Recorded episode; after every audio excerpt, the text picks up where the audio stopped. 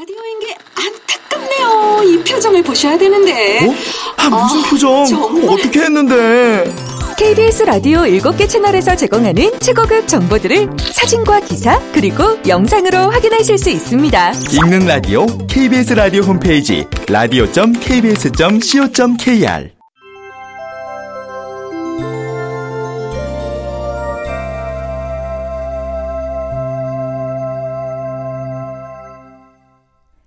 라디오 극장.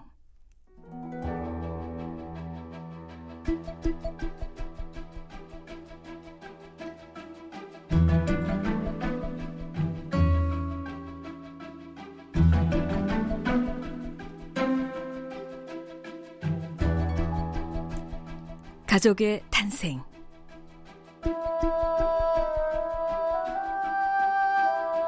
원작 도진기 극본 성혜정 연출 오수진 17번째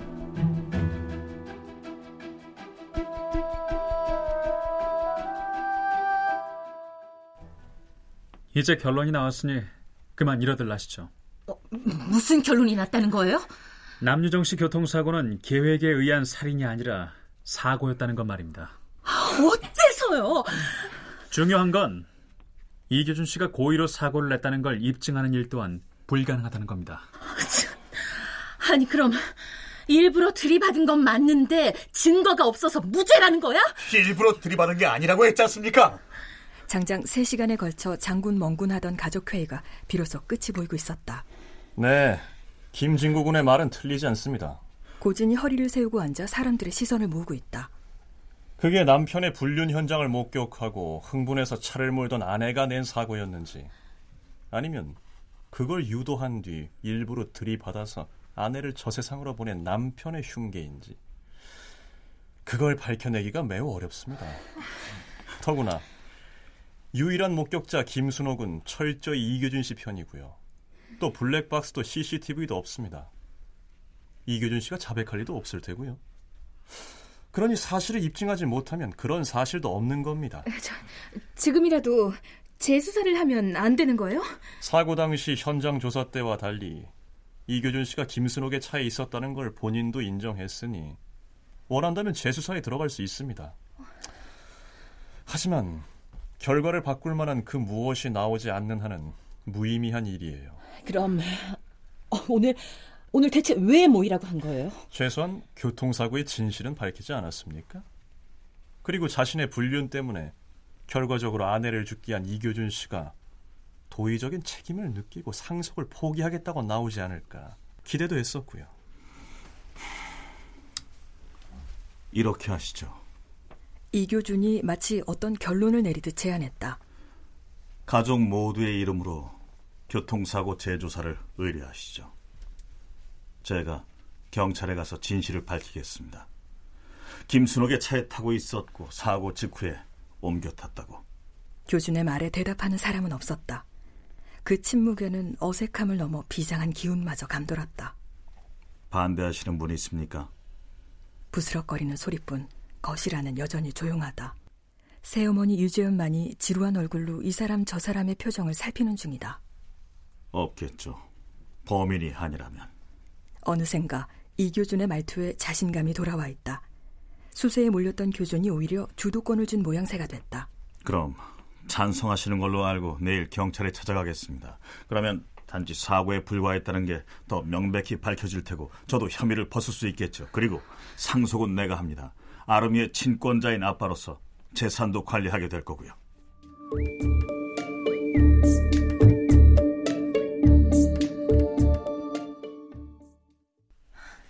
진구 씨, 말이 된다고 생각해? 아, 나좀 봐. 뭔데? 거실에서 가족 회의를 끝내고 가족들이 뿔뿔이 흩어지자 혜미도 진구의 방으로 쪼르르 따라왔다. 진구 씨가 생각했던 사건의 진실은 뭐야? 왜 무슨 소리야? 아, 아 무슨 소리는 진구 씨가 밝혀냈다는 진실. 어? 사실 아까 회의 때 진구 씨가 했던 말 그거 진실 아니지. 진구는 혜미의 재촉에도 침대 위에 팔베개를 하고 누워 멀뚱멀뚱 천장 무늬만 바라본다. 나 좀 보라니까. 혜미는 의자에 앉은 채 침대로 가까이 가 진구의 얼굴을 억지로 돌려 시선을 맞춘다. 아, 아 뭐겠어. 살인일 리 없잖아. 아, 아니야? 정말? 이교준의 고의적인 살인이었냐고 묻는다면 회의 때 그대로야. 살인을 위해서 계획적으로 사고를 조작했다고 보기에는 말이 안 되는 게 너무 많아. 난 고진 변호사님이 처음부터 이교준 아저씨 막 밀어붙이시길래 뭔가 꼼짝 못할 증거라도 갖고 온 줄 알았는데. 결국 이교준이 불륜을 덮으려고 차를 옮겨 타는 꼼수를 쓰는 바람에 오해를 산 거야. 단지 그 이유 때문에 이교준이 고의로 사고를 계획했다는 건 말이 안 돼. 그럼 이번엔 오빠가 조작한 게 아니라 고진 변호사님이 사건을 살인으로 몰고 가려고 했던 거야? 참, 아니 어떻게 그래? 고 변호사님은 저쪽 편 대리인이잖아. 그래도 설마 변호사는 법조인인데 어떻게? 고진 변호사는 좀 다르다고 했지? 암튼 마음에 안 들어. 누가? 고진 변호사가? 아니, 이교준 말이야. 그거야 뭐 나도 그렇지만 근데 살인은 아니라며. 맨 처음 이교준이 서울에 와서 나한테 의뢰할 때 생각 안 나? 남유정 사고 당시를 생생히 진술하던 거. 아우 생각나지 왜 안 나? 그날따라 차 안에서 남유정이 뭐 마치 공황장애였다는 둥 누가 약물을 먹인 것 같다는 둥 사고 나기 전에 남유정이 저녁 먹자고 해놓고 어떻게 그런 짓을 하냐고 했다면서 구체적으로 거짓말까지 해놓고는 사실은 그 시간에 자긴 김순옥의 차에 타고 있었으니. 그럼 진구 씨도 한 방 먹은 거네. 혜미가 진구에게 약을 올리자 진구는 다시 돌아눕는다. 참 이교준 아저씨한테 김순옥 아줌마가 아기 입양 보낸 거 얘기할 거야? 하지 말라며. 그래 하지 마 이제 와서 그거 알린다고 뭐가 달라져? 진구 씨 우리하고도 관계 없잖아. 암튼 그 아줌마 너무 불쌍하더라. 참 혜미야. 내일 김순옥 씨한테 좀 다녀와. 김순옥 씨한테? 나 혼자? 응. 왜? 거기 가서 혜미가 꼭 해야 할 일이 있어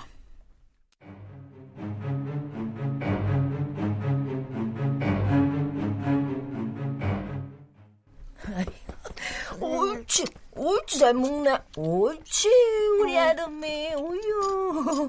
우유도 참 잘 먹지. 어구구구구, 저병 빠른 힘도 봐라. 이래 좋다. 어이야, 어이야. 잘 먹. 그러면 결론이 어째 난 거랍니까? 이 집 사장님이 범인이 아니랍니까? 어, 무슨 소리 하고 있나? 아, 저쪽 변호사도 우리 사장님이 범인이라고 볼 수 없다고 하대. 내 뭐랬나? 우리 사장님은 절대 그럴 뿐이 아니라.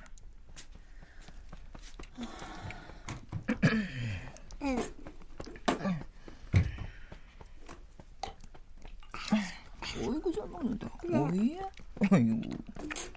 아이 뭐라 우리 아름. 간병인 아줌마가 여기 왜 있어요? 근무 시간은 다 끝났고 예. 아줌마가 그 차 한잔 하고 가라고 해서. 아이, 하루 종일 어르신 치닥거리 한다고 온정성을 다 쏟았는지.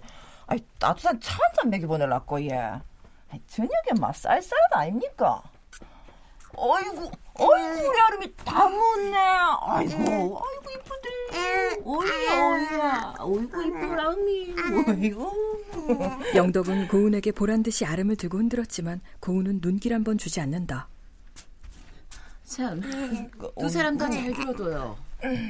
아버지 방에 가서 누구라도 쓸데없는 얘기를 하는 날은 알죠? 예? 몰라요? 아, 예, 예. 아이고, 참. 2층에는 물이 없나? 어? 1층까지 내려가지 마시게. 참나. 물도 염타 말랐고 1층에 지새끼처럼 드나드노? 아까 그 회의가 뭔가 해놓고 괜히 우리한테 불똥이 튀는 것 같네. 아이고, 하여간에 저 딸들이 문제다. 응? 호시탐탐 우리 사장님 해코 잘 생각뿐이라. 아이고, 아이고, 야.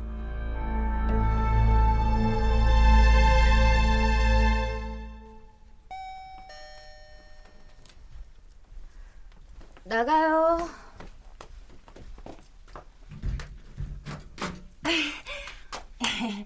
어머, 와, 집안이 너무 깔끔해요. 아늑하고. 아, 그래요? 혜미는 어젯밤 순옥에게 전화를 걸어 아무 연고도 없는 곳에서 지루하게 지내는 자신의 신세 한탄을 늘어놓고는 순옥에게 거의 엎드려 절받기로 초대를 받았다. 순옥은 아직 혜미가 불편했지만 혜미의 적극적이고 무람없는 태도는 순옥조차도 마음을 조금이나마 열게 하는 힘이 있었다. 그날 언니 만나고 와서 계속 생각이 났어요. 차 들어요. 아, 걱정 마세요. 저 그날 있었던 일 교준 아저씨는 물론이고 다른 어떤 사람들한테도 얘기 안 했어요. 고마워요. 아, 참, 지난번에 죄송했어요. 교준 씨가 일을 맡긴 분들인 줄 나중에야 알았어요. 교준 씨가 얘기하더라고요. 어머! 아야, 아니에요. 저희가 먼저 거짓말했는걸요. 김필립 아저씨 심부름 온 것처럼. 혜미는 순옥의 손을 덥석 잡으며 호들갑을 떨어댔다. 서로 오해는 있었지만 우린 같은 편이잖아요. 순옥은 혜미에게 잡힌 손을 슬쩍 뺀다. 혜미에게 경계를 풀긴 했지만 아직까지 순옥은 편히 마음을 열어 보이지 못한다. 근데 이교준 아저씨하고는 어떻게 알게 되신 거예요? 순옥은 머뭇거렸다. 한동안 대답을 기다리는 혜미의 순진무구한 눈빛에 할 수 없다는 듯 입을 열었다. 그래요, 뭐 숨길 거야 없겠죠. 어차피 교준 씨와 내 이야기고. 순옥은 가볍게 한숨을 내쉬며 이야기를 시작했다. 아이 낳고서 바로 아이 친아빠가 날 떠나면서 내가 악착같이 돈 벌자는 결심을 했었다고 말했죠? 네. 마침 아는 언니한테 아기를 맡기고 일을 나가기 시작했어요. 일식집이었죠. 이교준 씨와도 잘 아는 분의 가게였어요. 아, 그랬구나. 이교준 아저씨도 그 일식집에 자주 들렀겠네요. 그럼요. 꽤 자주 왔었는데 사람이 되게 점잖았고 뭐랄까 나한텐 굉장히 특별하고 친절했어요. 와. 그러던 중에 교준 씨가 저한테 밖에 나가서 함께 밥 한번 먹자고 했어요. 그리고 그날 우린 서로에 대한 마음을 알게 됐어요.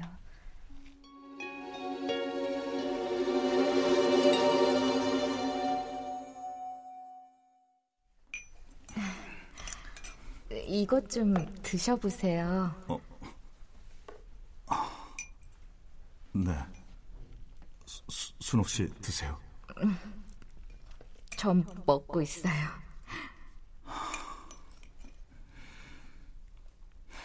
아, 왜 그러세요, 규준 씨? 아, 아, 아닙니다. 식사하세요. 어, 아주 맛있네요. 그래요? 아, 여기 좀 더 드세요. 저 누군가 이렇게 생선 가시를 발라내고 내 밥 위에 올려준 사람은 순옥 씨가 처음입니다. 아, 네? 아, 설마, 설마요. 역시 안 믿으시는군요. 음, 정말 그게 정말이세요? 어릴 적에 부모님이 모두 돌아가셨다는 얘기 내가 했었죠? 네. 그 어린아이가 얼마나 고생했을까요? 나는 친척 집에서 돌아가면서 키워졌어요. 고모 집에서 몇 년, 외삼촌 집에서 몇 년, 뭐 그런 식으로. 얼마나 서러웠을까 그 어린 것이.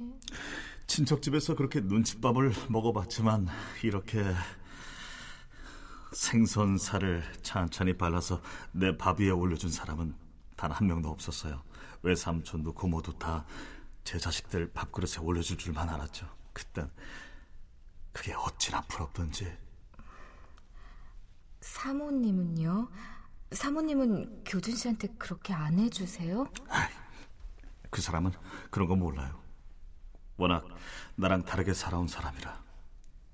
뭐, 처음에는 서로의 다른 점에 끌려서 결혼하게 됐지만 역시 둘이 너무 다르다 보니 서로를 전혀 이해하지 못해요. 내가 부모 없이 자란 데 대해서도 그 사람은 부모 간섭도 안 받고 자유로워서 참 좋았겠다고 하는 사람인걸요. 네?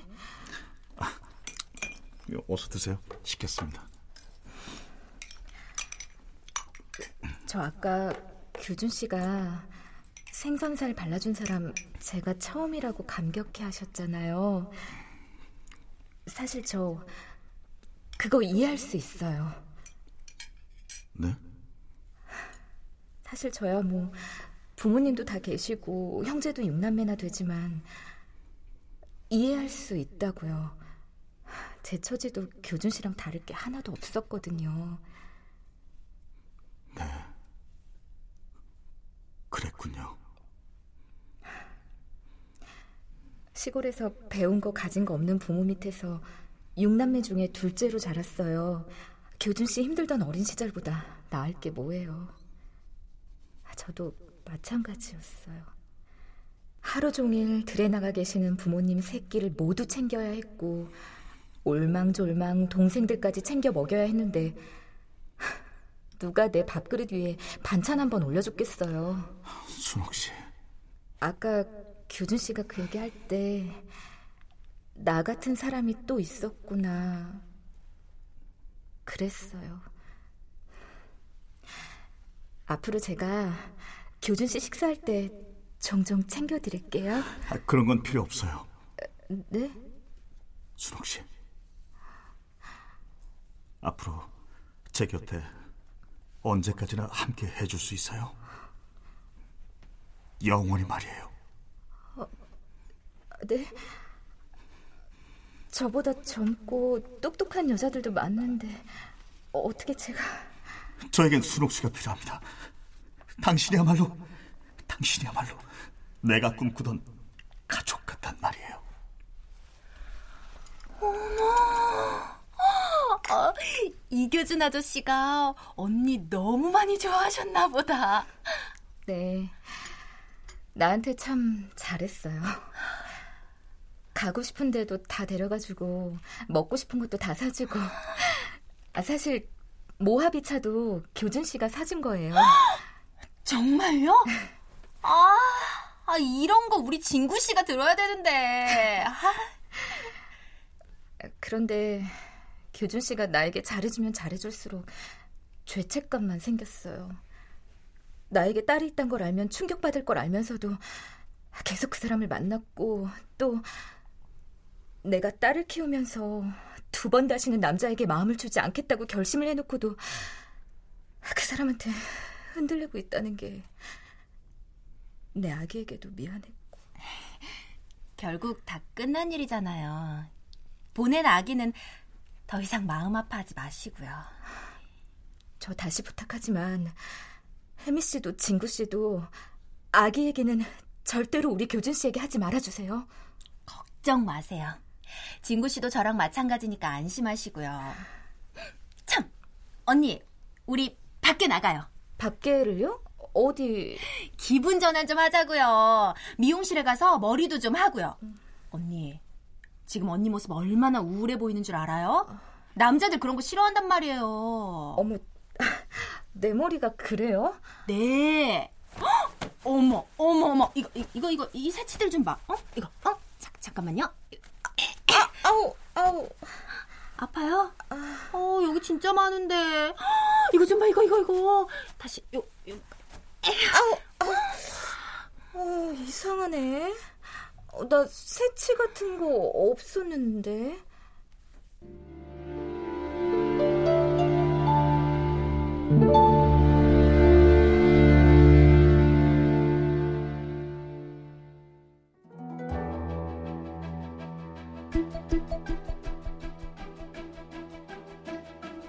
라디오 극장 가족의 탄생 도진기 원작 성혜정 극본 오수진 연출로 17번째 시간이었습니다.